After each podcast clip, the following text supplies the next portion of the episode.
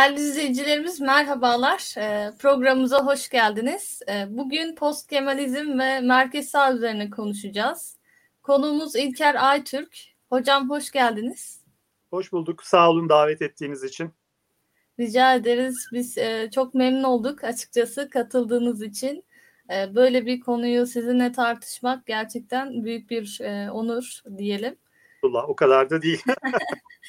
e, Kaan sen de hoş geldin diyeyim. Merhabalar, iyi yayınlar. Hocama da ayrıca teşekkür etmek istiyorum. E, Post Kemalizm makalesiyle e, 5-6 yıldır özellikle dikkatleri üzerine çekmişti. E, umarım bu yayında da e, izleyicilerimizi tatmin edecek şekilde e, güzel bir e, program olur. E, hoş geldiniz tekrar hocam. Sağ olun, teşekkür ederim. Aslında hemen konuya girmek istiyorum. Ee, hocam ilk sorumla başlayayım. Daha sonrasında da merkez sağa geçerek devam edelim. Ee, Post Kemalizm nedir? Nasıl tanımlarsınız? ee, yani öyle bir soru ki bunun tabii cevabı çok geniş. Ee, evet. ya, konu üzerine bayağı bir yazdım, çizdim. Açıkçası yeni söyleyecek çok fazla bir şeyim de kalmadı. Size biraz özetleyeceğim bu durumda bugüne kadar söylemiş olduklarımı. Bütün bu tartışma anladığım kadarıyla benim e, 2015'te yazdığım bir makaleyle başladı. Birikim dergisinde yayınlandı. Başka bir konferans için yazmıştım onu. Sonra Tanıl Bora görünce bunu muhakkak birikimde yayınlayalım dedi o zaman. Ee, 2015'te yayınlandı. Yani okuyan bir grup okudu. O zaman da ilgi çekti ama büyük bir ilgi çekmedi. Esas böyle daha geniş gruplara ulaşması, çok daha okunur olması 2018-19'dan itibaren ve galiba Türkiye'nin içine düş, düşmüş olduğu durumla alakalı. Yani hı hı. Türkiye böyle e, Türk siyaseti otoriterleştikçe sanırım makale daha çok ilgi çekmeye başladı. E, Postkemalizm nedir? Postkemalizm meselesi tabii Türkiye'de yakın tarihimizi nasıl algılamalıyız? Ve tarih meselesi Türkiye'de her zaman günümüzün problemleriyle de ve dünyanın her yerinde de öyle. Günümüzde bizi ne ilgilendiriyorsa, neyden muzdaripsek, neyi düzeltmek istiyorsak geçmişte de biraz onu arıyoruz. Onu düzeltmeye çalışıyoruz. Tarihe böyle e, pragmatik anlamlar yüklüyoruz. İşe yarasın istiyoruz tarihten öğrendiklerimiz. E, Postkemalizm biraz böyle doğdu. Hı hı. E, 1980'lerin başında e, yaklaşık işte 81, 82, 83 bana sorarsanız çıkış noktası Mete Tunçay'ın tek parti kitabıdır. Ondan sonra bir seri kitap çıktı. Ben 90'ların başında üniversiteye başladığımda işte Levent Köker okurduk. Nilüfer Gölen'in kitabı o sırada yeni çıkmıştı. Bir, bir dalga halinde postkemalizm geliyordu. Ee, postkemalizm 1980'lerde doğmuş bir düşünce koalisyonu. Hı hı. Ee, tam darbe sonrası. Şimdi hatırlayın darbe Türkiye'nin üzerinden bir silindir gibi geçti. Ee, sivil toplumu ezdi, sağı solu kırptı. Ee, beyaz sayfa açma iddiasıyla ortaya çıktı ama çok büyük bir zulüm oldu o üç yıl içerisinde. Ve e, işte bunu yapan generaller de e, kendi düşüncelerini büyük ölçüde Mustafa Kemal'e atıfla e, meşrulaştırdılar. Hı hı. Türkiye'nin her tarafına Atatürk heykelleri dikilmesi, işte büyük harflerle bir Atatürkçü düşünce sistemi diye bir şeyin icat edilmesi, böyle şeyler yoktu eskiden e, ya da en azından bu tonda yoktu. O dönemde ortaya çıktı ve tabii ki bir tepki doğurdu. Ee, insanlar etraflarına baktılar ve şimdi unutmayın 1980'ler ve 90'lar Türkiye'nin aynı zamanda siyaseten yine çok problemli dönemleri. Büyük problemlerimiz var. Ne gibi problemlerimiz var? Mesela e, ciddi bir asker-sivil ilişkileri problemi var değil mi? Askerler demokrasiyi e, arada bir kesintiye uğratıyorlar. Sonra ne problemi var? İşte bazı dini grupların e, özgürlük davası var. Bunlar İslam dışı gruplar olabilir, gayrimüslim gruplar olabilir. Ya İslam içerisinde olup mesela ben İslamiyet'i istediğim gibi yaşayamıyorum diyen İslamcı gruplar olabilir. Yahut Alevilerin başına gelen temsil sorunları olabilir. Hı hı. E, Kürt meselesi var. Sadece Kürt meselesine de indirgeyemeyeceğimiz bir etnik gruplar sorunu. Bütün bunlar ve daha başkaları 80'ler ve 90'ların temel problemleriydi. Bu yıllarda bu problemlerle yüzleşen entelektüel bir grup bir aydınlar grubu ve baktı bunlara ve dedi ki bizim problemimizin kaynağı Türkiye'nin kuruluş anında yatıyor olmalı. Bu ülke nasıl kuruldu? Kim kurdu? Ne zaman kuruldu? Hı hı. İşte bir, bir kuruluş anı tespit ediliyor bunun için. 1908'den yaklaşık 45-50'ye kadar yayılan bir dönem bu. Kurucular anı, kurucu moment diyebileceğimiz şey. E, İttihat Terakki ile başlıyorsunuz. E, erken Cumhuriyet'le bitiriyorsunuz ve hani bitiş noktası olarak da genellikle çok partili hayata geçiş. Bunu 45, 46, 50 olarak alabilirsiniz keyfinize göre. Hı hı. Deniliyor ki bütün problemlerimizin kaynağı bu dönemin yanlış politikaları. Tamam mı? Zaten e, bu hareketleri özdeşleştiren şeylerden biri de bu. E, teşhis dediğim şey. Yani Türkiye'nin problemlerinin kaynağı nedir? Buna böyle bir e, şimdi öğrendim Kutlu hekimmiş. Hekimce bir yaklaşımla yaklaşıp teşhisimiz ne? Bizim niye derdimiz var? Sorunumuz ne? diye bakıp deniliyor ki bu dönem. işte bu dönemin yanlış politikaları. Arkasından da bu, bu insanlar büyük ölçüde e, tedavide de gene bir tıp terimi kullanayım tedavide de ortaklaşıyorlar. E, onlara göre mesele şu Türkiye'de merkez hep değişmeyen bir elit grubun bir seçkinler grubunun elinde. Kemalist seçkinler olarak tanımlı. Tabii burada, bu arada Kemalizm son derece reifiye ediliyor. Donduruluyor. Değişmez bir bir, bir şeymiş gibi anlatılıyor. Sanki içinde farklı tonlar yokmuş ya da Türkiye'yi hep Kemalistler yönetmiş gibi anlatılıyor. Neyse e, bu merkezin içindeki kiracılarından boşaltılıp kim onlar? Kemalistler. Onlar çıkartılacak evden. Onun yerine çevrenin aktörleri. Bu merkez çevre paradigması biliyorsunuz. Şerif Mardin'in ortaya attığı 1970'lerin başında. Ee, çevrenin aktörleri gelecekler ve e, merkezi ele geçirdiklerinde Türkiye kendiliğinden demokratikleşecek e, Türkiye'nin demokratik demokrasi problemleri büyük ölçüde ortadan kalkacak gibi bir anlayış. Postkemalizm kısaca bu. Şimdi ben bunu yazdığımda hemen bir temel bir eleştiri aldım. Dediler ki gerçekten böyle bir postkemalistler grubu var mı? Pek çok farklı grubu birbiriyle nasıl benzeştiriyorsunuz? Bir de tabii şey eleştirisi mesela Kurtuluş Kayalı'nın eleştirisi. Kemalizm dedi hep eleştiriliyor. Yani eskiden beri eleştiriliyor. Yani 80'lerde değil bu. Çok öncesine götürebiliriz. E, hemen bu vesileyle yani bunları yazdım ama yani kısaca tekrar söyleyeyim. E, evet yani Kemalizm daha 1930'larda bile eleştiriliyor değil mi? Nihalatsız çıkıyor Türk tarih tezini eleştiriyor. Tabii. Necip Fazıl 40'larda çıkıyor başlıyor Büyük Doğu serisiyle. E, hep var bu eleştiri. 60'larda soldan gelen eleştiriler var. Keza 70'lerde. E, Kemal Tahiri var bunun değil mi? Yani pek çok şey sayabiliriz. E, doğru bu var. Ama postkemalizm bunlar değil. Postkemalizm e, benim görebildiğim kadarıyla bir koalisyon. Şimdi Kemalizmi eskiden beri eleştirenler hep kendi küçük adacıkları içinde eleştiriyorlar. Irkçılar Kemalizmi eleştiriyor. İslamcılar Kemalizmi eleştiriyor. Uç solun içinde bir grup Kemalizmi eleştiriyor ama bu eleştirenler birbirlerine de düşmanlar birbirlerine de kızgınlar. Asla bir araya gelmiyorlar. Yan yana yazmıyorlar. Ortak dergileri yok. Ortak platformları yok. Bunun ortaya çıkması herhalde 80 darbesiyle ve yeni uluslararası ve Türkiye'nin içindeki şartlarla alakalı 80'lerde gerçekleşen bir şey. Yani 3 tane post Kemalist aktör var. Bu işin başlangıcı tabii ki liberal sol. Liberal sol yani çok Türkiye'ye özgü bir şey bir yandan da. Yani eskiden solda olup ya tamamen liberalizme kayan insanlar bunlar. Yani neoliberalleşen insanlar. Bunlar daha çok basında karşılaştığımız kişiler. Pek akademide değiller.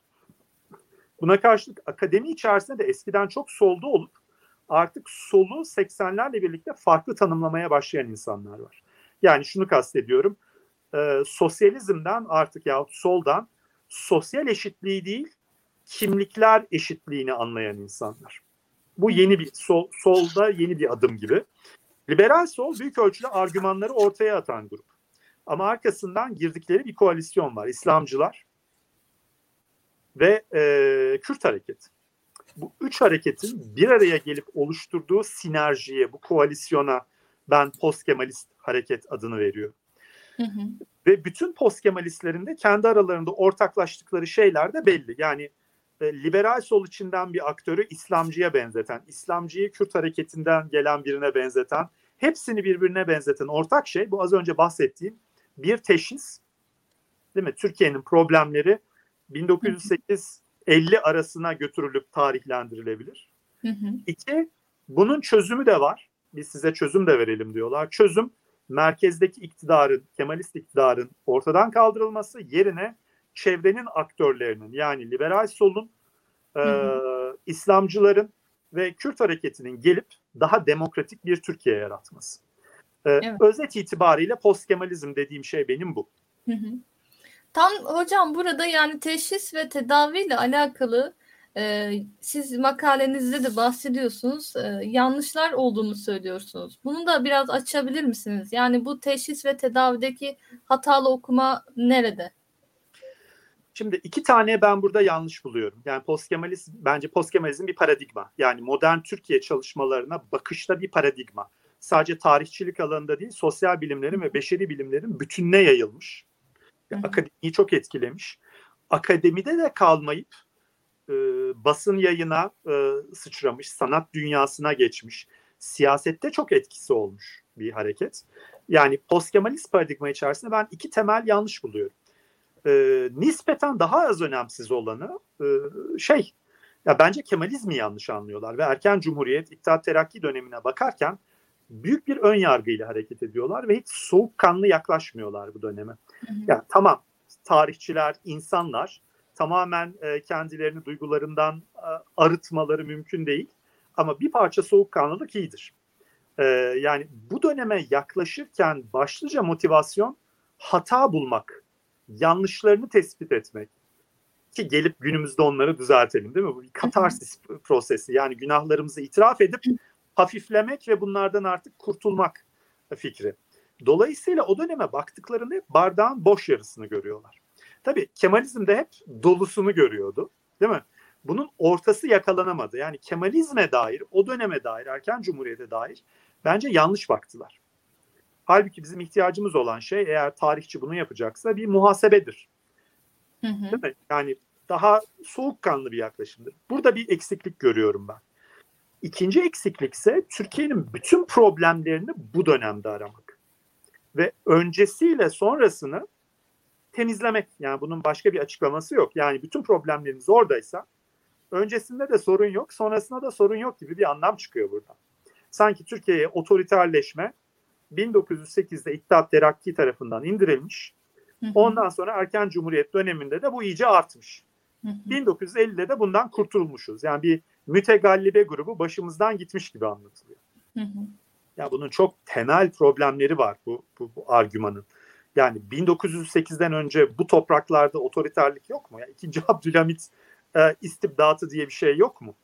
Ondan önce yüzyıllar boyunca bu toprakların politik kültürü ondan öncesine de gidelim. Yani Anadolu öncesine gidelim. Hep yani meşruiyetini kılıçtan, askeri başarıdan alan insanlar tarafından yönetiliyoruz. Yönetildik yüzyıllar, bin yıllar boyunca. E, e bu, bu otoriterliktir yani bunun başka bir adı yok. 1950 sonrasına bakalım. Yani e, Demokrat Parti döneminin son yıllarındaki otoriterleşmeyi ne yapacağız? E, milli cephe hükümetlerini ne yapacağız? Ya yani bugün demokrasi havarisi statüsü verilmiş. E, Turgut Özal unutmayın siyasi yasaklar kalkmasın diye kampanya yapmış bir insandır. Değil mi? E, referanduma gidildi bu yüzden Türkiye'de. E, evet arkasından yani 2007-2008'den beri içine girdiğimiz otoriterliğine. Yani şöyle bir durumla karşı karşıyayız. Bugün Kemalizm diye bir şey artık bir iktidar e, fikri olarak yok. Hatta tarih, Cumhuriyet tarihi boyunca ilk defa Kemalizm bir muhalif ideoloji. İlk defa muhalefette. Hiç olmadığı şekilde. Ama Kemalizmden kurtulmak ya da Kemalizmi sindirmek, bastırmak bizi demokratikleştirdi mi? Hayır.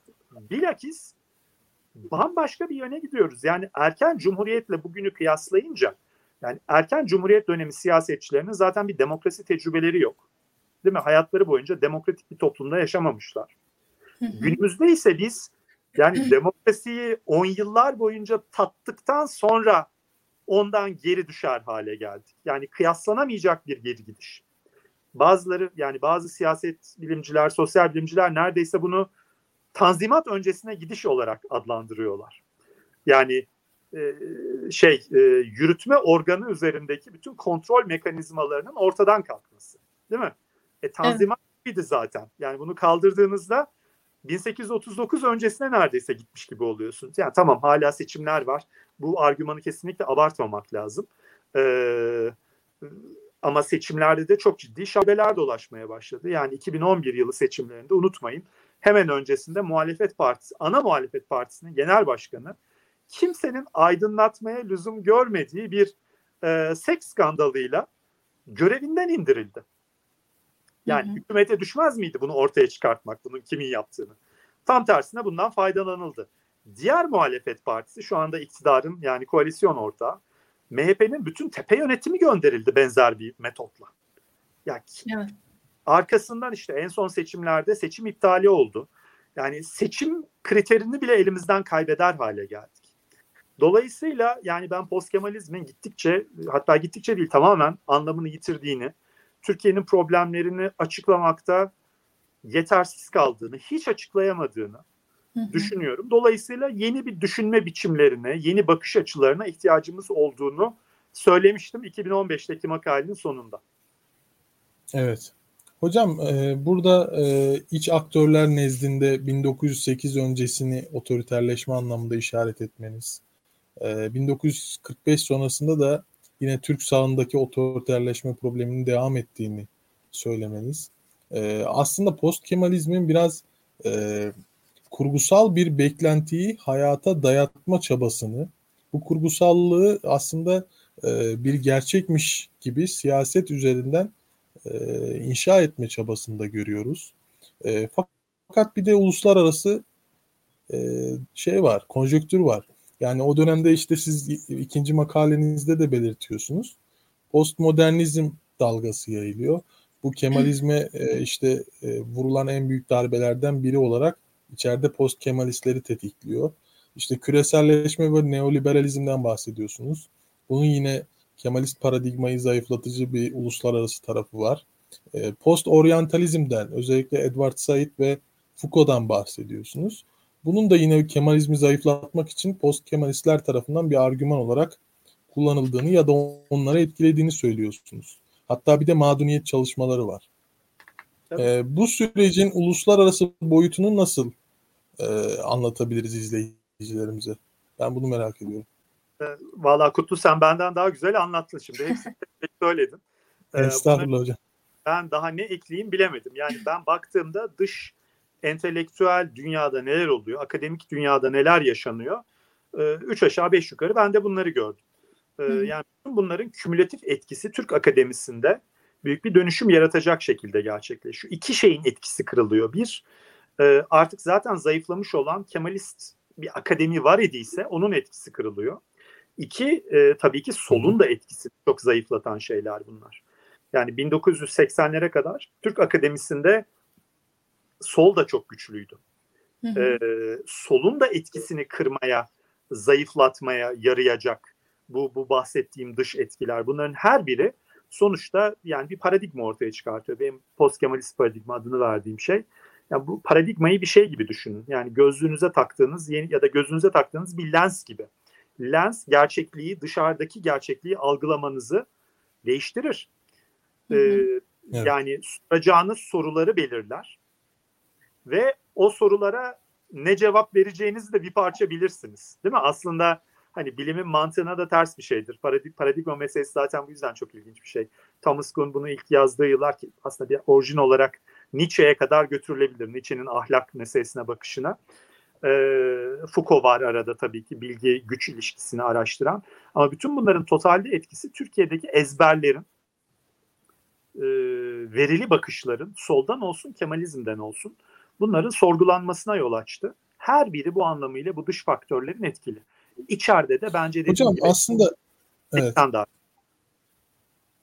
Ee, sizin e, bu gözlemlediğiniz sürecin birebir muadilini de yine makalenizde belirttiğiniz gibi İsrail'de yaşandığını da söylüyorsunuz. Yani evet. orada da bir e, kurucu kadroya karşı bir post inşa dönemi var. Hatta Mısır'da İhvan Hareketi mesela demokrasi havarisi gibi işte e, Müslüman Kardeşler Hareketi Orta Doğu'da ve e, Kuzey Afrika'da özellikle e, sanki diktatörlükleri yıktıktan sonra e, arkasından demokrasi getirecek projelermiş gibi e, algılanıyor diyorsunuz. Bu örnekleri biraz açar mısınız hocam? Neler oldu orada aynı dönemde? Bunlar tabii iki farklı örnek. Ben e, kendi akademik kariyerimde böyle ilk yıllarda kendi doktora tezimden de yola çıkarak İsrail'de çalıştım. E, Bilkent'te yıllarca İsrail üzerine bir ders de verdim. E, oraya baktığımda ben şunu görüyorum. Orada da bir kurucu ideoloji var. Siyonizm. Siyonizm sonuçta Yahudi milliyetçiliği demek ama Yahudi milliyetçiliğin bir türü. Siyon'da yani bugünkü Filistin topraklarında bir devlet kurulmasını hedefleyen Yahudi milliyetçiliği. E, yoksa diaspora milliyetçiliği de var onlar, onlar için. Şimdi bu, bu hareketin kurucu babaları var. Yıllarca ülkedeki hani sorgulanmayan hakikat gibi bir şey. Bir de İsrail'de de bizdeki gibi bir güvenlik paradoksu vardır. Ee, güvenlik endişeleri nedeniyle bazı şeyler pek sorgulanmıyor. Ta ki 80'lerin başına kadar orada da bir post hareket ortaya çıkıyor ve Siyonizmin bütün temel meselelerini sorgulamaya başlıyorlar. Ee, onların çıkış noktası yani post çıkış noktası da politik. Yani onların meselesi de biz yani bu Arap-İsrail anlaşmazlığını nasıl bitireceğiz? Barış gelecek mi? Filistinlilerle yan yana barış içinde yaşayabilecek miyiz? Bunu çok isteyenlerin yani barışı çok isteyenlerin ortaya attığı bir fikir orada da. Ee, ve onlar da Siyonizmi ve kurucu babaları e, sorgulayarak yola çıkıyorlar. Tabii pozisyonizm orada çok erken bir aşamada sonlanıyor. 2000 yılında. ikinci ittifadanın patlak vermesiyle birlikte sonlanıyor. Çünkü bir anda bütün e, yani pozisyonist paradigma çöküyor. Ve günümüze kadar şimdi farkındaysanız 21 yıl oldu. Hala artık kalıcı bir Arap-İsrail barışı yahut e, Arap-İsrail barışı belki ama kalıcı bir İsrail-Filistin barışı hiç gündemde bile yok. Çünkü iki taraf artık birbirine güvenini tamamen kaybetmiş durumda. Dolayısıyla pozisyonist dalga da bitmiş duruyor. Diğer meseleye gelirsek o İslamcılara bakışla alakalı bir şey. Onun kaynağı 1980'lerde e, bütün eski Sovyet topraklarında ve Varşova Paktı ülkelerinde yaşanan büyük bir demokratikleşme dalgası biliyorsunuz. E, işte Polonya, Doğu Almanya, Macaristan bunların hepsi sırayla ülkelerindeki sosyalist rejimleri yıktılar. En son galiba Sovyetler Birliği'ydi. Ben uzmanı değilim ama galiba en son onlar gitti. Ee, onun yerine yeni daha demokratik nispeten rejimler kuruldu.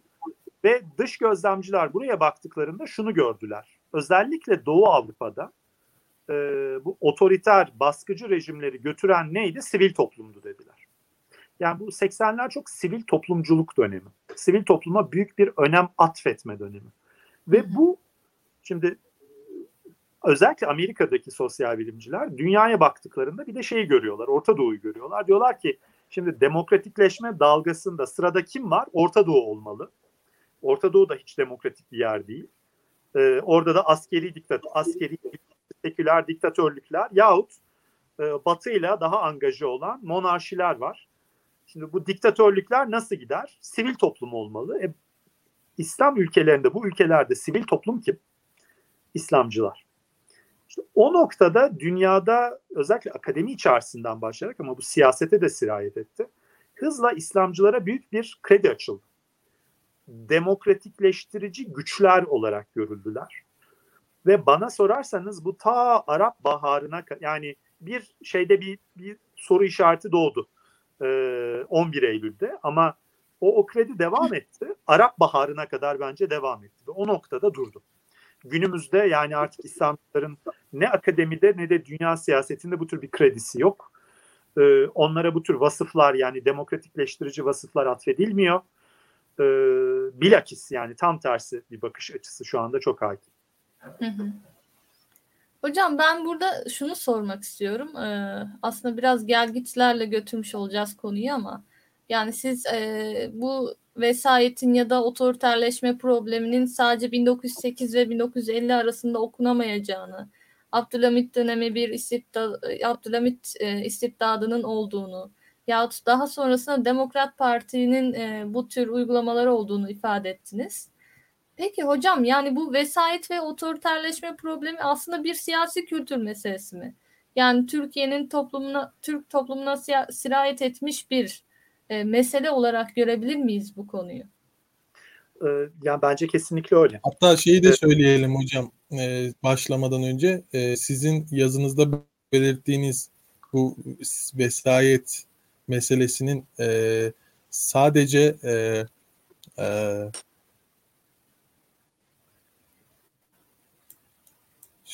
şeyi soruyu kaçırdım özür dilerim. Efendim. Ee, Otoriter gelenek açısından ideoloji ve siyasi kültür farkı nedir diyecektin sanırım Kaan.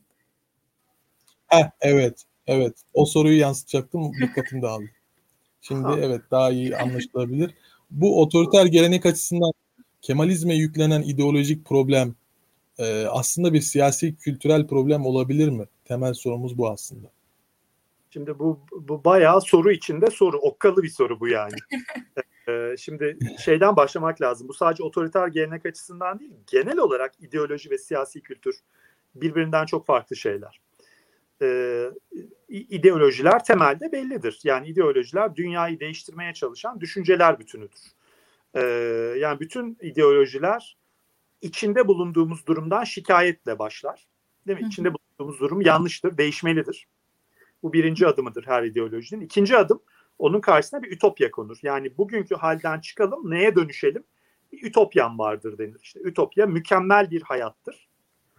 Üçüncü adımda o ütopyaya ulaşmak için bir bir yol haritası çizilir. Şu şu şu enstrümanlar kullanılmalı, şu adımlar atılmalı. Arkasından da ütopyaya varacağız. Yani ütopyaya hiçbir zaman varılmaz.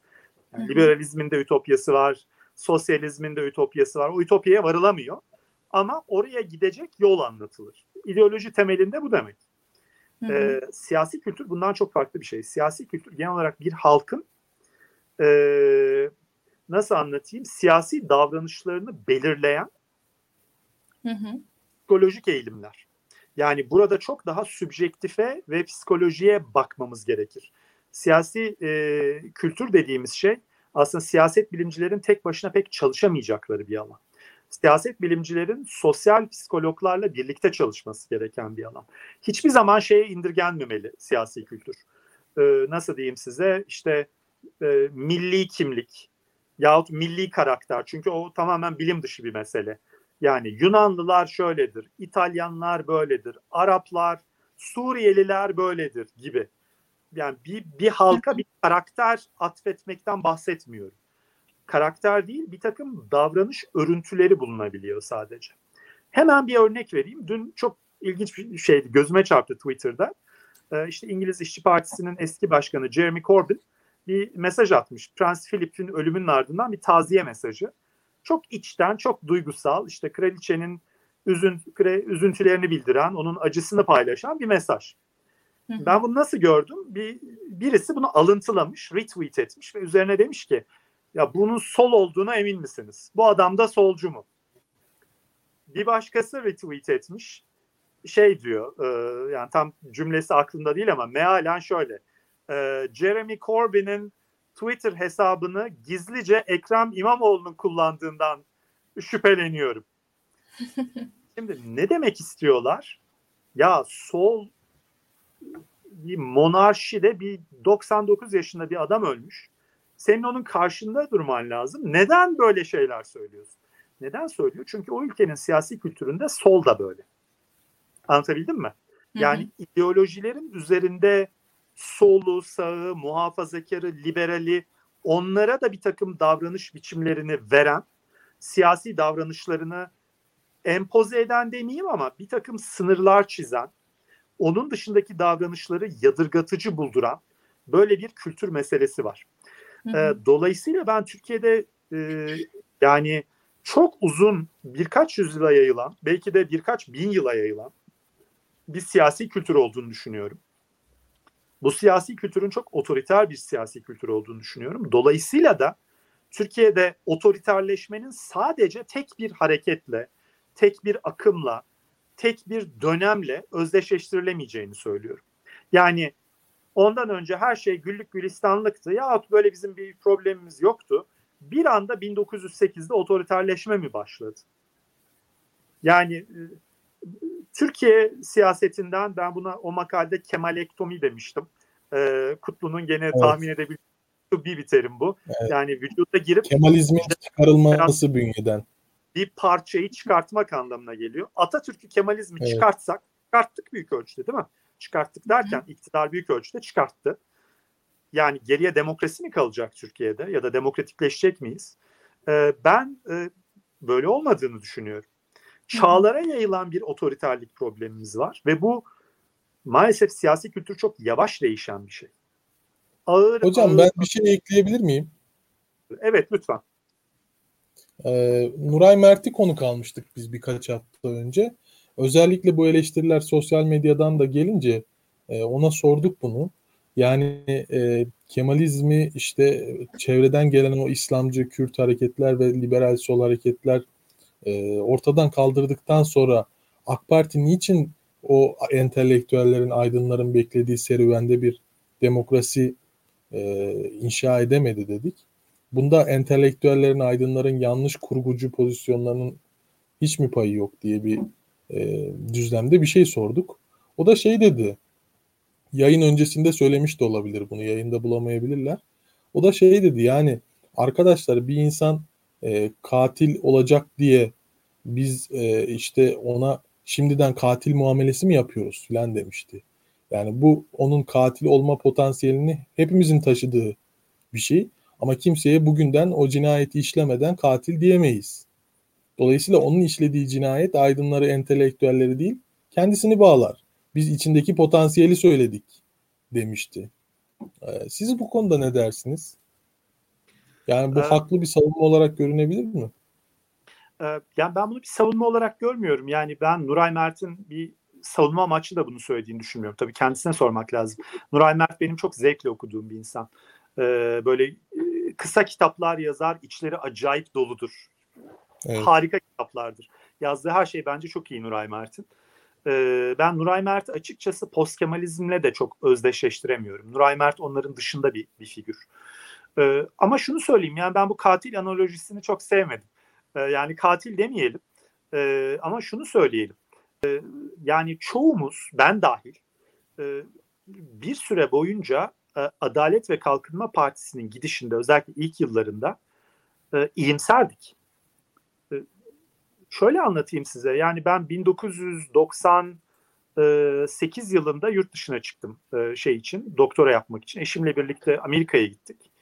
Ve yıllarca Türkiye'yi internetten takip ettik. 2003-2004'te dönene kadar. Bu arada Türkiye'de hükümetler kuruldu, yıkıldı. AKP iktidara geldi. Ve iktidara geldikten sonra bizim her sabah kahvaltıda başlıca tartışma konumuz AKP'ydi. Ben hep şey görüşünü savunurdum. Yani e, Türkiye'de İslam'la Cumhuriyet'in bir şekilde diye ulaşması gerekiyor. Burada bir ümit ışığı varsa ve bu şekilde gerçekleşecekse buna bir imkan tanımak lazım. Eşim her zaman benden daha şeydi, teyakkuz halindeydi. O çok daha az umutluydu. Hatta hiç umutlu değildi sık sık. Biz her sabah kavga ederdik bu konuda kahvaltılarımızın sonunda. Uzun yıllar bu bu şekilde devam etti. Yani ben e, bu bu bu şekilde düşünenlere kızmıyorum. Hatta kızmıyor, kızmak da değil mesele. E, yanlış bulmuyorum ya da ayıplamıyorum. Buradaki mesele şu. Bir takım alametler belirdikten sonra ısrarla bunları yatsımak. Hemen aklıma gelen örnekler işte az önce söyledim ana muhalefet partisiyle diğer muhalefet partisi e, e, birinin liderinin diğerinin çatısının tamamen uçurulması ve bu durumun hiç sorgulanmaması çok normal bir şeymiş muamelesi yapılması. Yani benim aklımın aldığı bir şey değil. Bir, bir başka örnek vereyim size. Gene e, 2010, 11, 12 tam yılını hatırlayamıyorum. E, Türkiye Ermenistan arasında işte gene bir açılım meseleleri varken bir ara anlaşılan yine işler sarpa sarmış ve Tayyip Erdoğan çıkıp bir şey deyiverdi. Dedi ki ülkemizde 100 bin Ermeni e, çalışıyor kaçak olarak. Kızdırmasınlar bizi hepsini göndeririz dedi. Sınır dışı ederiz dedi. Şimdi bu nasıl diyeyim size o cenahta normalde buna çok tepki vermesi gereken cenahta bile hı hı. hiçbir soru işareti uyandırmadı. Hı hı. Ee, yani ben bu tür alametler belirmişken suskun kalmayı anlamıyorum. 2010'daki referandum yani açıkçası Türk yargı sistemi olduğu gibi bir tepsinin üzerinde bir partiye ve partiden de çok bir bir harekete, Gülen hareketine teslim edildi. Kimse başı kalkmadı. Ee, ta ki 2013 Gezi'ye kadar. Hatta size gene kendimden bir örnek vereyim. Ben 2012-2013 yıllarında sabatik izinli Amerika'daydım e, insanlarla görüşme fırsatım oldu. Biraz birkaç kampüs ziyaret edebildim. Gittiğim her yerde Tayyip Erdoğan övgüsü dinledim bak. Ve ben o sırada çoktan gidişatın kötü olduğuna karar vermiştim. Bence yani dönüm noktası 2007-2008'dir. E, ben yıllardır bunu savunuyordum ama tek başıma hissediyordum kendimi. Sonradan öğreniyorum ki birkaç kişi daha varmış etrafta bunları söyleyen, yazan hatta. E, yani inanılmaz. Hocam bu post Kemalist koalisyonun dağılmasını da 2013 Gezi'ye bağlıyorsunuz. Tabii tabii. Ee, pek onu çok... da bir izah edebilir misiniz? Şöyle söyleyeyim. 2010 yıl itibariyle bazı insanların kafasında soru işaretleri doğmaya başladı. Yavaş yavaş terk edenler başladı. Post Kemalist koalisyondan çıkanlar. Ama yani bazı insanlar da hani nasıl diyeyim Türkiye'de entelektüel olmak bir yandan da çok büyük ego göstergesidir. Kolay kolay hani yanlış yaptım diyemezsiniz. Hani bir ağaca çıkılır oradan bir türlü inilemez. 2013 bence son düdüktü. Yani 2013'te ağaçtan inenler indi. Yani vazgeçenler geçti. Bence 2013 sonrasında ağaçta kalanlar artık onlar kendilerini bence savunmasınlar da. Yani e, e, o, orası için benim görüşüm başka. Şimdi e, 2013'ten itibaren post Kemalist koalisyon dağılmaya başladı. Önce liberalleri çıkardılar. Yani AKP kendi içindeki liberal kanadı tasfiye etti. Arkasından Kürt hareketini tasfiye etti. Değil mi? Onlarla bir e, bir, bir süre yol yürüyüp bir açılım sürecini başlatıp arkasından da tamamen vazgeçtiler ve şu anda açıkçası e, bir uzlaşma ihtimali var idiyse bile ondan tamamen uzaklaşmış durumdayız.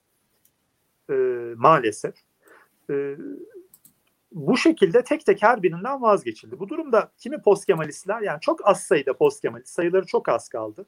E, onlar biz doğrusunu yaptık AKP değişti demekte ısrar ediyorlar. Daha yaygın olan tutum ve benim gene çok yanlış bulduğum daha yaygın bir tutumsa şu. E, Türkiye'de otoriterliği Kemalizmle özdeşleştirmek ve mesela AKP'ye yeşil Kemalizm demek. Hı hı. Yani otoriterlik demiyoruz buna Kemalizm diyoruz. AKP de bunun yeşil versiyonu. Bu çok yanlış bir kıyaslama bence. Ee, ama genel olarak benim gördüğüm kadarıyla post Kemalist koalisyon dağılıyor ve yakında da e, nasıl desem size yeni arayışlar başlayacak, yeni paradigmalara doğru uzanacağız. Evet hocam ben e, burada aslında tam merkez sağa doğru geçiş yapmak istiyorum. E, bu bütün post Kemalizm e, ideası en nihayetinde e, sağcı bir partiyle, muhafazakar bir partiyle vuku buldu. Ve e, sizin de dediğiniz gibi aslında e, özellikle 2013 2013 e, gezi olaylarından sonra bu daha fazla hissedilmekle beraber e, değişen çok da bir şey olmadı otoriterlik ve vesayet anlamında. E, bu anlamda aslında merkez sağı da daha yakından tanımaya ihtiyaç var diye düşünüyorum. Yani siz merkez sağın Türkiye siyasetinde konumlanışını ve zihniyet dünyasını nasıl açıklarsınız? Ee, yani benim 2015'teki makalemde de en son yazdığım bu değerlendirme eleştirilere cevap mahiyetindeki makalede de altını çizdiğim temel bir mesele var. Postkemalizmin yol açtığı yani bu paradigmanın yol açtığı çok büyük bir mesele. Bizi Türkiye'de otoriterleşmenin temel aktörlerine yani uç sağa karşı körleştirmesidir. Hı hı. Yani uzun yıllar, 10 yıllar boyunca Türkiye'deki entelijansiya büyük ölçüde İttihat Terakki ve erken cumhuriyetle yatıp kalktığı, Kemalizmle yatıp kalktığı için, yatıp kalkmaktan kastettiğim yani sürekli bununla uğraştığı için e, ve o dönemi didik didik incelediği için bence hem vesayetin hem otoriterleşmenin bu diğer temel aktörleri göz ardı edildi, önemsizleştirildi. Sanki onlar kontrol edilebilirmiş gibi davranıldı. Hatta onlar bazen aktör değilmiş gibi davranıldı. Sanki güdülenen, dışarıdan kontrol edilen varlıklar. Onlara şöyle yapı denir, böyle yap dersek bizim sözümüzü dinlerler gibi bakıldı. Bunlar çok yanlıştı. Ee, ve ben yıllardır aynı şeyi söylemeye devam ediyorum. Türkiye'de bizim e, sağı tanımaya ihtiyacımız var. Sağı tanımayan bir e, entelijansiyamız var bizim. Yani bakın Türk Akademisi'nin bence çok utanç verici bir durumda. E, Türkiye'de İslamcılık üzerine en temel, en böyle hap gibi özet, en güzel iki eseri yazanlar akademi dışından biri ayet ve slogan Ruşen Çakır, diğeri de Cereyanlardaki İslamcılık bölümü. Evet. Kitap gibidir o. O da Tanıl Bora. Ya tamam anlıyorum akademisyenlerin başka limitasyonları var. Bu tür e, böyle süzülmüş, imbikten geçmiş özet metinler yazmamız daha zor bizim. Ama hiç denenmemesi, köşesinden geçilmemesi, ilginin bu kadar az olması. Bu bana akıl alır gibi gelmiyor açıkçası. Bundan bizim hızla çıkmamız lazım. bir sağ okur yazarlığı kampanyası demiştim ben buna. Hızla tanımamız lazım. Bu alanda ne var? Aktörler kim? Düşünceleri ne? Türkiye'ye dair fikirleri ne? Gelecek tasarıları ne? Geçmişte neler söylediler? Bu alanın hızla haritalandırılması gerekiyor. Ee, milliyetçilik üzerine özellikle arşiv belgelerini çalışıyorsunuz dönemsel olarak hocam. Twitter paylaşımlarınızdan öyle anlıyoruz. Ee, yani sağın özellikle milliyetçi mukaddesatçı koalisyonunun gerek milliyetçi tarafı gerek İslami tarafında e, hem arşiv belgelerinden hem geçmiş dönemlerden hareketle bir demokratik ittifak e, umudu görüyor musunuz? Yani böyle bir e, siyasi kültürün o otoriterlikle sarılmış zırhından sağ bizde e, azade mi yoksa görece oraya daha girift olarak eklemlenmiş diyebilir miyiz? Diyemeyiz. yani e, ben e, Türkiye'de ben uç sağ çalışıyorum. Uç sağdan da kastettiğim Türkiye'de İslamcı hareket ve e, milliyetçilik. Daha çok milliyetçiliğe bakıyorum. E, milliyetçi entelektüellere bakmaya çalışıyorum. E, ve 2009-2010 civarı ben bu, bu işe girdim. Onun öncesinde başka şeylerle uğraşıyordum. İlgi alanım daha değişikti. E, şimdi eğer bu çalışmaları ben 1980'lerde yapmış olsaydım, yapamazdım ama yapmış olsaydım ve bana bir bunları bütün bunları bu 10 yıl okuduktan sonra sorsa, sorsaydınız ve deseydiniz ki bu uç hareketler içerisinde bir demokratikleşme potansiyeli görüyor musunuz? Özellikle İslamcılıkta. E, cevabım hayır olurdu. E, yani okuduktan sonra, kaynaklara inerek baktıktan sonra e, bu potansiyelin çok zayıf olduğunu düşünüyorum. Yani okuduğum kaynaklar bana bunu gösteriyor. Dolayısıyla soruya cevabım o olacak. Ama yani onun da öncesinde bir şeye cevap vermek isterim. Yani merkez sağ ve uç sağı Türkiye'de ben nasıl ayırıyorum? Hı hı. Ee, bu, çünkü biraz ayrıştırmak zor. Bu aslında büyük ölçüde Nuray Mert'i takip ediyorum burada. Nuray Mert'in buna bir cevabı var. Bence de güzel bir cevabı var. Ee, yani Türkiye'de uç sağ, uç sağın temel bir meselesi var. Uç sağ ki iki kanadı var dediğim gibi. Bir milliyetçi uç sağ, bir de İslamcı uç sağ var. Bu arada milliyetçilik sadece uç sağda olan bir şey değil. Milliyetçilik Türk siyasi spektrumunun tamamında var. Merkez sağda da var, merkez solda milliyetçi. Hatta uç solda bile ne bileyim Vatan Partisi mesela o da milliyetçi değil mi? Hı hı. Genel bir spektrumda milliyetçilik var ama hani uç sol milliyetçiliğe de baktığımızda uç pardon uç sağ milliyetçiliğe de uç sağ İslamcılığa da baktığımızda temel mesele şu. Her iki grupta Türkiye'nin yanlış kurulmuş bir ülke olduğunu düşünüyorlar. Yani onlara göre Türkiye yanlış bir birim şunu kastediyorum. Mesela milliyetçilerden başlayalım. Diyelim ki ırkçılar. Irkçılar diyorlar ki bu ülkenin temel problemi Türklere ayrıcalık verilmemesidir. Türk ırkı başkalarıyla şey olmamalı mesela. Nihal Atsız'ın temel argümanı bu değil mi? Siyasi ve hukuki olarak eşit olmamalı. Hı hı. Ee, yahut MHP çizgisine bakın. ırkçı bir çizgi değildir ama etnik milliyetçi bir çizgidir bana sorarsanız.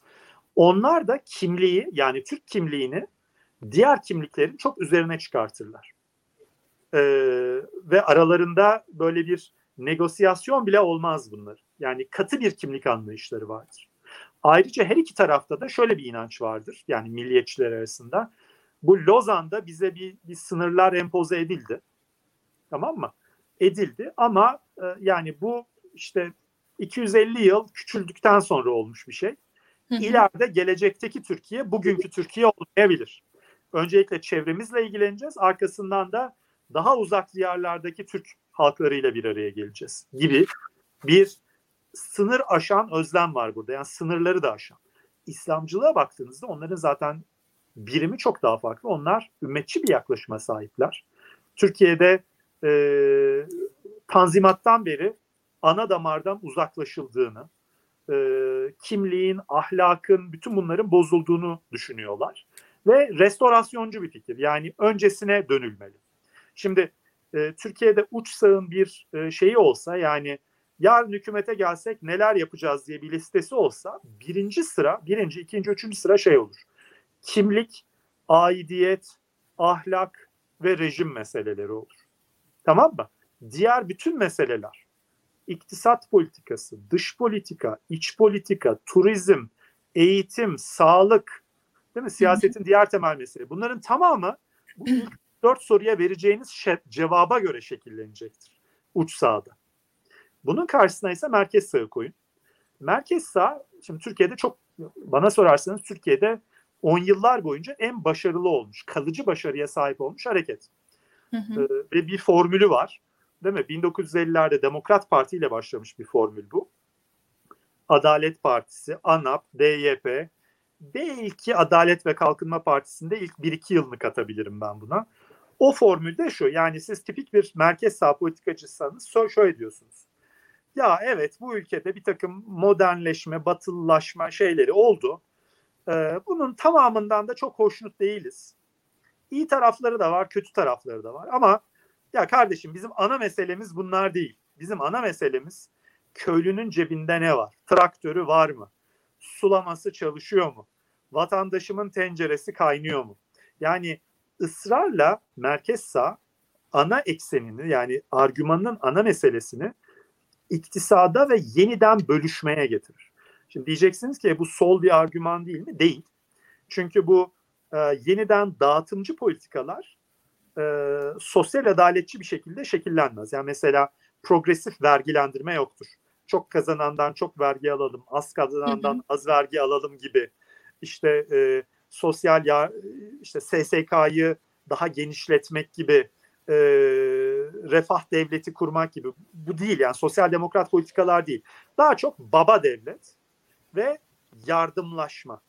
Hı hı. E, devletimiz fakiri korur. Onu gözetir yaklaşımları ve ona uygun politikalarla gelişir. Merkez sağla uç sağı ben temelde birbirinden bu şekilde ayırt ediyorum. Büyük ölçüde Nuray Mert'in de tekrar adını almış olalım. Onun da önerdiği bence şablon bu. Bence son derece makul bir şablon. Hı hı. Ben bu hareketler içerisinde özellikle uç sağı çalışıyorum. Bu Twitter'da gördüğünüz şeyler de benim paylaşımlarımda yıllar içerisinde yani 2010'dan beri bulup biriktirdiğim şeyler. Benim öyle biraz arşivci bir tarafım var. Avcı toplayıcı. Yıllardır birikenleri orada paylaşıyorum. Hocam peki yani e, AK Parti örneğin yani bu, bu post Kemalizm ideasına sahip olanlar Kemalizmi eleştirirken e, onun otoriterliğini eleştirirken vesayetçi tutumunu eleştirirken bugün yani AK Parti'nin yaptığı bu benzer politikaları eleştirmekten niye bu kadar yani kaçınıyorlar, sakınıyorlar kendilerini veya buna kılıflar e, üretiyorlar diyeyim. Ama artık öyle bir post Kemalist grup kalmadı benim gördüğüm kadarıyla. Yani post Kemalistlerin pek çoğu artık AKP eleştiriyorlar. Ee, yani AKP'yi eleştirmeyen post Kemalist artık parmakla sayılacak kadar az kaldı. Açıkçası hı. alanlar da bence ciddiye alınacak insanlar değiller. Hı hı. Yani bir düşünce üretmiyorlar. Bir takım görüşleri tekrarlayıp duruyorlar. Çünkü hem para kazanıyorlar hem de statülerini sürdürüyorlar bu şekilde. Ee, yani düşünce tarihimiz açısından onların bir önemi yok. Ee, hmm. Yani o yüzden ben bir eleştiri problemi pek görmüyorum şu anda. Türk entelijensiyası şu anda ağırlıklı bir şekilde AKP'nin karşısında duruyor bana sorarsanız. Hı hı. Hocam ben e, Fırat Molla, Molla eğer bize bir soru sormuş kıymetli hocamız. Onu da e, buradan e, programa kamuoyu önünde davet edelim. E, inşallah onunla da bir gün e, bir program yapmayı çok isteriz. Ben onun sorusunu yansıtayım ekranına. İlker hocama ve sizlere selamlar. Cevabını merak ettiğim bir soru. Post Kemalist koalisyon parçalanırken Kemalizme karşı neo-Kemalizm denilebilecek eğilimlerin geliştiği söylenebilir mi? Güzel bir soru. Çok teşekkürler. Ee, Fırat Hoca'ya ben de selamlarımı gönderiyorum buradan dinliyordur. Ee, şimdi e, tabii ki böyle bir karşı tepki var. Yani Türkiye'de şimdi şeyde birikimde de gene böyle bir makale çıkmıştı. İzmir Marşı'nın bir anda çok popülerleşmesi değil mi? Stadyumlarda sık sık okun. Ee, az önce de söylediğim gibi Kemalizm ilk defa bir muhalefet ideolojisi haline geldi. Ee, insanlar Atatürk'te, Mustafa Kemal'de erken cumhuriyette sarılacakları bir e, özledikleri bir geçmiş buluyorlar. Dolayısıyla neo Kemalizm denecek eğilimler gelişti. Ama bunlar yerleşti mi, kalıcı hale geldi mi, e, daha da büyüyecek mi onu bilmiyorum. Ve pek de sanmıyorum açıkçası. Yani benim Kemalizme bakıp, yani ben erken cumhuriyet tarihçisi sayılmam. E, ama Kemalizme bakıp gördüğüm şey çok pragmatik bir düşünceler bütünü olduğudur. Yani ben Kemalizm diye bir izim var mı, bir ideoloji var mı ondan da çok emin değilim. Yani varsa Atatürk'ün yapıp ettikleri olsa gerek değil mi 23'ten 38'e kadar.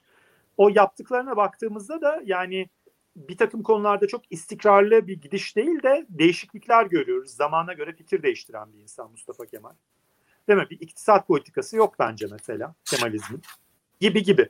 Ee, dolayısıyla günümüzde de canlanması gereken şey neo Kemalizm mi ondan emin değilim. Ya da neo Kemalizm nedir? Yani erken cumhuriyet politikalarına geri dönüş müdür? Erken cumhuriyet politikaları 2000'li yıllarda canlandırılabilir mi? Sanmıyorum. Ama şu kesin. E, yani Kemalizmin bir özü varsa o da istiklal fikridir. Bağımsızlıkçı fikir. Bu canlanabilir. E, ulus devlet modeli. Bu zaten çok canlı. Bu anlamı yani buna ben neo Kemalizm bile demem. E, ulus devlet fikri hala çok canlı ve bana sorarsanız Türkiye'nin geleceğinde e, genç, kentli, orta sınıf, seküler milliyetçilerin büyük bir rolü olacak. E, olsun diye söylemiyorum, tespit olarak söylüyorum. Yani böyle bir eğilim görüyorum. E, dolayısıyla yani neokemalizmden çok Mustafa Kemal'e bakıp onu örnek alarak geleceğe bakan insanlar var. Bu kesin. Ama bence bu neokemalizm değil. Hı hı. Hocam Buna orada olarak... söylediğiniz Ayrıca sen devam, sen devam et o zaman. Peki ben devam karşılıklı, edeyim. Karşılıklı evet. birbirimize sözü verdik. Madem öyle ben devam edeyim. Ee, bu Fırat hocamızın e, sorusuna ilaveten Burak Gül e, isimli izleyicimiz de şu soruyu sormuş. Ben onu da aslında iletmek istiyorum size.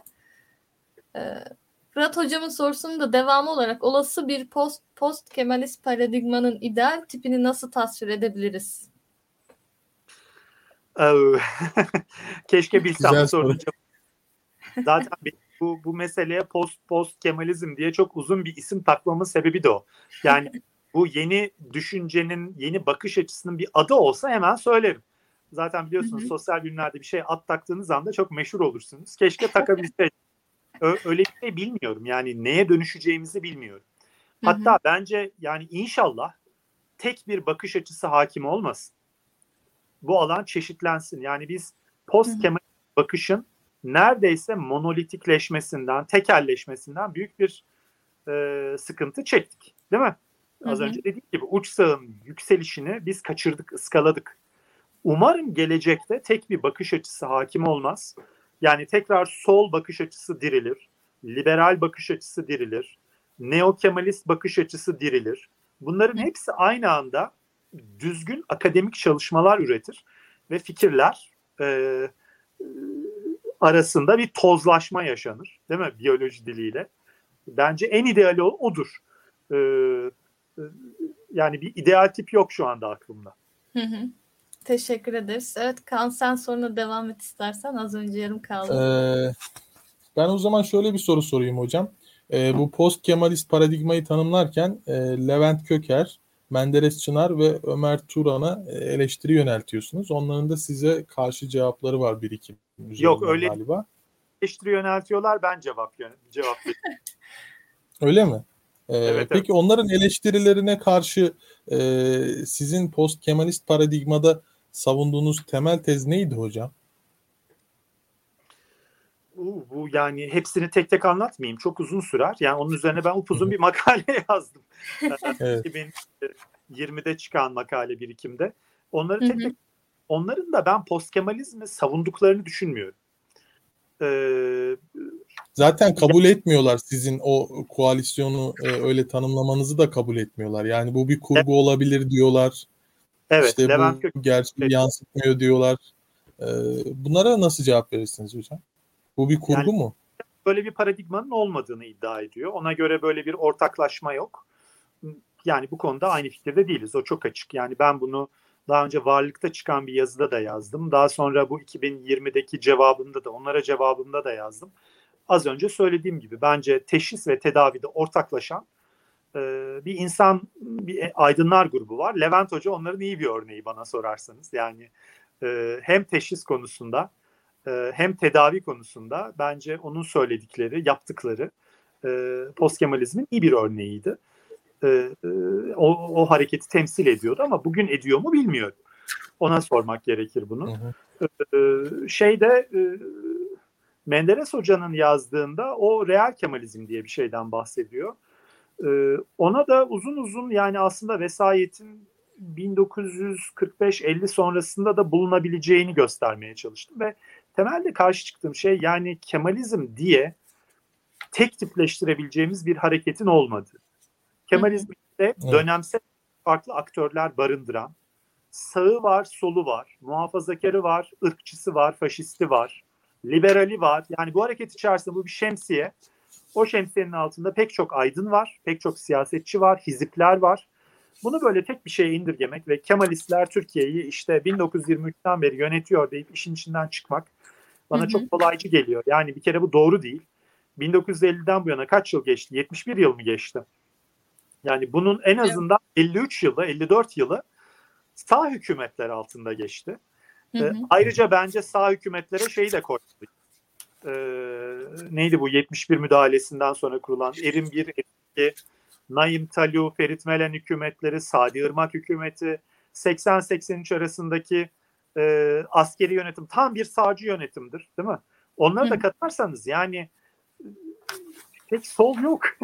Kemalizm de ben göremiyorum. Yani şeyi iddia ediyorsanız hükümete rağmen politika empoze eden bir Kemalist iktidar var diye iddia ediyorsanız buna da katılamayacağım. Çünkü yıllarca en azından 1980'e kadar Türkiye'de sağ, sağ iktidarlar e, yani Kemalizm eğer ordu ve bürokrasi temsil ediyor idiyse antikomünist ortak paydada e, işbirliği yaptılar. Yani ortak düşmanları vardı. Değil mi? Türkiye'de sol. Hı hı.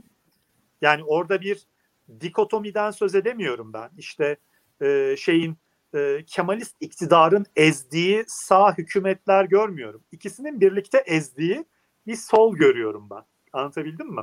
Hı hı. Dolayısıyla işbirliği var. Orada böyle bir itişme kakışmadan çok. O pek çok yönden bence tutarlı olmayan, tarihi gerçeklerle bağdaşmayan argüman. Evet. Hocam ben Pekala. bu burada şöyle bir soru da aslında son olarak eklemek istiyorum. Ee, özellikle de bu Kemalizm eleştirilerine yönelik şu iddia çok kuvvetli. Yani işte Kemalizm eğer bu tahakkümü kurmasaydı, bu vesayeti kurmasaydı da yahut e, işte faydalı bir takım sayabileceğimiz şeyleri yapmasaydı da biz zaten bu noktaya kendi halimize bırakıldığımız takdirde ulaşacaktık. Siz buna makalenizde de yer veriyorsunuz aslında. Yani sizce kendi halimize bırakıldık mı henüz? Yani sivil bir iktidar kuruldu ama bu sivil iktidar gerçekten bir sivil iktidarı e, atmosferini inşa etti mi? Ne dersiniz bu konuda? Yani şöyle söyleyeyim. Şu anda e, o zaman yani mücadeleyle şu anki otoriter ortamı hemen değiştiriverelim. Kaç yıldır mücadele ediyoruz. Mücadele yani küçümsemiyorum. Büyük bir mücadele var. Türkiye'de sivil toplum demek ki her şeye rağmen güçlüymüş ki yaklaşık yıla kadar yayılan büyük bir baskı ortamına rağmen ortadan silinmedi. Hala ayakta mücadele eden, hakları için mücadele eden bir sivil toplum var Türkiye'de. Ama bir şeyi değiştirebiliyor muyuz? Yani yeni İstanbul Sözleşmesi kalktı.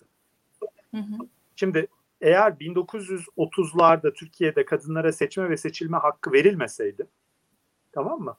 Hı hı. Acaba kadın hareketi bu seçme seçilme hakkını mücadele ederek seçilmiş sağ iktidarlardan alabilir miydi? Bunu çok uzun ve derinlemesine düşünmek lazım. Ee, gayrimüslimler bu hakları alabilir miydi? Etnik gruplar siyasi eşitlik alabilir miydi? Değil mi? Yani açıkçası ben şunu gördüm. Seçilmişlerin vesayeti çok daha baskıcı bir vesayet. Ve arkasında demokratik meşruiyet olduğu için yani halk çoğunluğu bulunduğu için de sorgulamanız daha zor. Karşı çıkmak, karşı durmak çok daha zor. Ee, yani ben o yüzden böyle toplum kendi haline bırakılsaydı kendi kendine demokrasiye ulaşacaktı diyenlere şunu söylüyorum. Benim yaşayacak bir tane hayatım var. Ve ben bu hayatı demokratik bir ortamda yaşamak istiyorum. İyi ki bunların bazıları tepeden inme yahut değil bir ara verildi. Yoksa biz bunları demokratik mücadeleyle kendi kendimize işte bugün bugünkü halimizden pay hı. Edinemiyor muyuz, edinemiyor muyuz? Evet. Çok teşekkür ederiz. Kaan senin eklemek Hocam istediğin ben bir şey- son soru e, eklemek istiyorum. E, tüm bu siyasi zihniyetten bir çıkış yolu var mı? Umut görüyor musunuz? Aslında şöyle de şekillendirip e, açabiliriz. Biraz önce bahsettiniz. Orta sınıf, kentli, seküler yeni nesillerin gelecek sosyolojiyi ve siyasal alanı değiştireceğini e, beklediğinizi söylediniz. E, fakat bu sosyoloji e, kimliklerden azade, kimlikler üstü hukuk, refah, demokrasi talebi olan bir sosyoloji mi? E, yoksa onlar da e, iktidara geldikten sonra o sekülerizmi mesela bir tahakküm aracı olarak kullanmakta ya da o enstrümanlardan herhangi birini devletle e, eklemleyip e, bir tahakküm aracı olarak kullanmakta formel geçici bir aktör e, olma sıkıntısını bünyesinde barındırıyor mu? Yani bu bu soru aslında şöyle bir soru. Yani post Erdoğan dönemi düşünmeye başlayalım. O nasıl olacak, ne zaman olacak gibi bir soru bu. Ee, şimdi şunu söyleyeyim. Ben pek çok insan kadar iyimser değilim. Şunu kastediyorum. Yani tabii ki bir post Erdoğan dönemi olacak bir gün. Ama oraya gidiş çok kolay olmayacak. Sancılı bir süreç olacak o. Yani sanıldığı gibi işte bir seçim, bir sonraki seçimde gidiyorlar fikri bana çok ikna edici gelmiyor e, gidebilirler ama kolay olmayacaktır her halükarda ya da belki de gitmeyeceklerdir. Ama uzun vadede iyimserim. E, hatta orta vadede de iyimserim. Yani Türk siyasetinin başka çok ihmal edilmiş bir çalışma alanı demografi. Şimdi demografik gerçekler bize bir dönüşüm vektörü gösteriyor. O da şu yani 1923'te bu ülkenin %18'i kentliydi ki kent tanımına nüfusu böyle 2000'in üzerinde olan yerler giriyor galiba. Anadolu'nun küçük kasabaları bile kent. Öyle hesap edin. 82 köylü. Köyde yaşıyor. Hı hı. 1980'lerin ortasıdır %50-50 olması. Şu ansa tamamen tersine dönmüş durumda 100 yıl içerisinde. %80 kentli, %20 köyde. Şimdi kent yaşamı insanı çok dönüştürüyor. Yanı sıra yani biz bana sorarsanız Neolitik devrim, e, Neolitik devrim arkasından endüstri devrimi ve şimdi de bir iletişim devrimi yaşıyoruz. Üçüncü büyük dönüşüm. Bu da bizi dönüştürüyor kendi hayat sınırlarımız içinde. E, bunların sonucunda Türkiye siyasetine ben orta ve uzun vadede olumlu ve e, iyimser bakanlardan. Ama geçiş süreci hiç kolay olmayacak. Fakat düşünmeye başlamamız lazım şimdiden. Yani ne olacak, nasıl olacak, neler yapılması lazım. Yani umutluyum ama kısa vadede değilim. Kısa vadede endişeliyim. Evet. Evet. Teşekkür ederiz hocam. Çok, Çok teşekkür güzel bir yayın oldu. hocam. Bu yayın e, bu yayına katıldığınız için gerçekten güzel bir yayın oldu. İnşallah Evet. olmuş. Tüm izleyicilerimize de teşekkür ediyoruz. Bizleri sabırla dinlediler. E, bir sonraki hafta görüşmek dileğiyle diyelim. Burada yayını kapatalım. İyi akşamlar. İyi akşamlar. İyi akşamlar.